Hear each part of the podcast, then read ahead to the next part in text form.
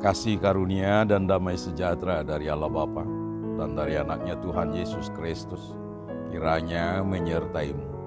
Amin. Sahabat rohani firman Tuhan hari ini bagi kita tertulis dalam kitab Amsal pasal 15 ayat 26. Demikian firman Tuhan. Rancangan orang jahat adalah kekejian bagi Tuhan tetapi perkataan yang ramah, suci. Demikian firman Tuhan. Kejahatan adalah merupakan pemberontakan terhadap Tuhan Allah. Melalui tindakan kejahatan, Tuhan pasti membencinya dan tidak menghendaki kejahatan itu ada di tengah-tengah dunia. Namun, iblis masih tetap menginginkan agar manusia itu jatuh ke dalam kejahatan dan jatuh ke dalam kesesatan serta di bawah kekuasaannya. Karena itu iblis senantiasa mempengaruhi manusia itu dan menggoda manusia itu.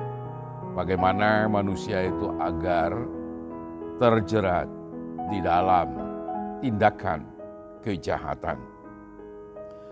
Rancangan orang jahat selalu memikirkan bagaimana supaya manusia itu kembali kepada manusia lamanya, yaitu yang hidup di dalam keberdosaan.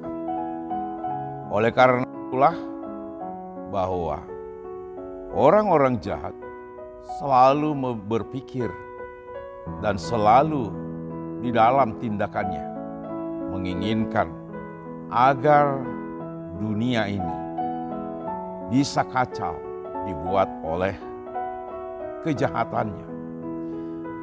Oleh karena itulah Allah kata melalui kitab Amsal ini mengingatkan agar semua orang tidak lagi jatuh ke dalam kejahatan.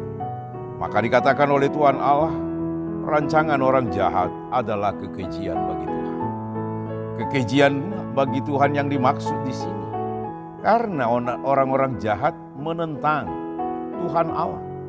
Karena orang jahat menginginkan agar manusia itu berpaling dari hadapan Allah.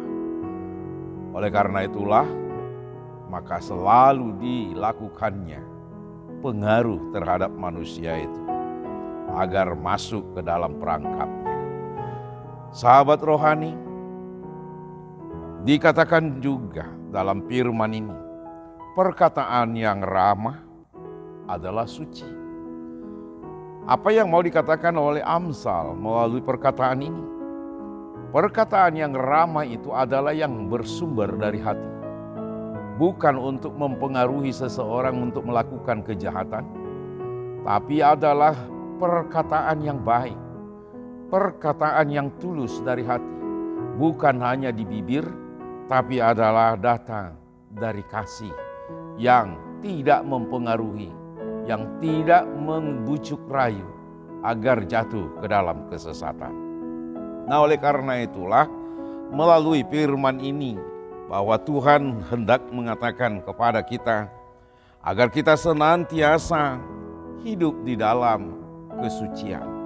Hidup di dalam perkataan yang ramah agar kita tidak menjatuhkan orang ke dalam kesesatan.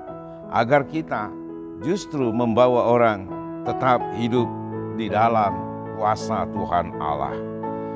Jika di antara kita ada yang di dalam hatinya ingin melakukan kejahatan, Melalui firman ini urungkanlah niat kejahatanmu.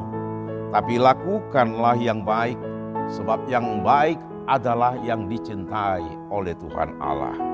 Oleh sebab itu, hiduplah di dalam Tuhan senantiasa. Amin.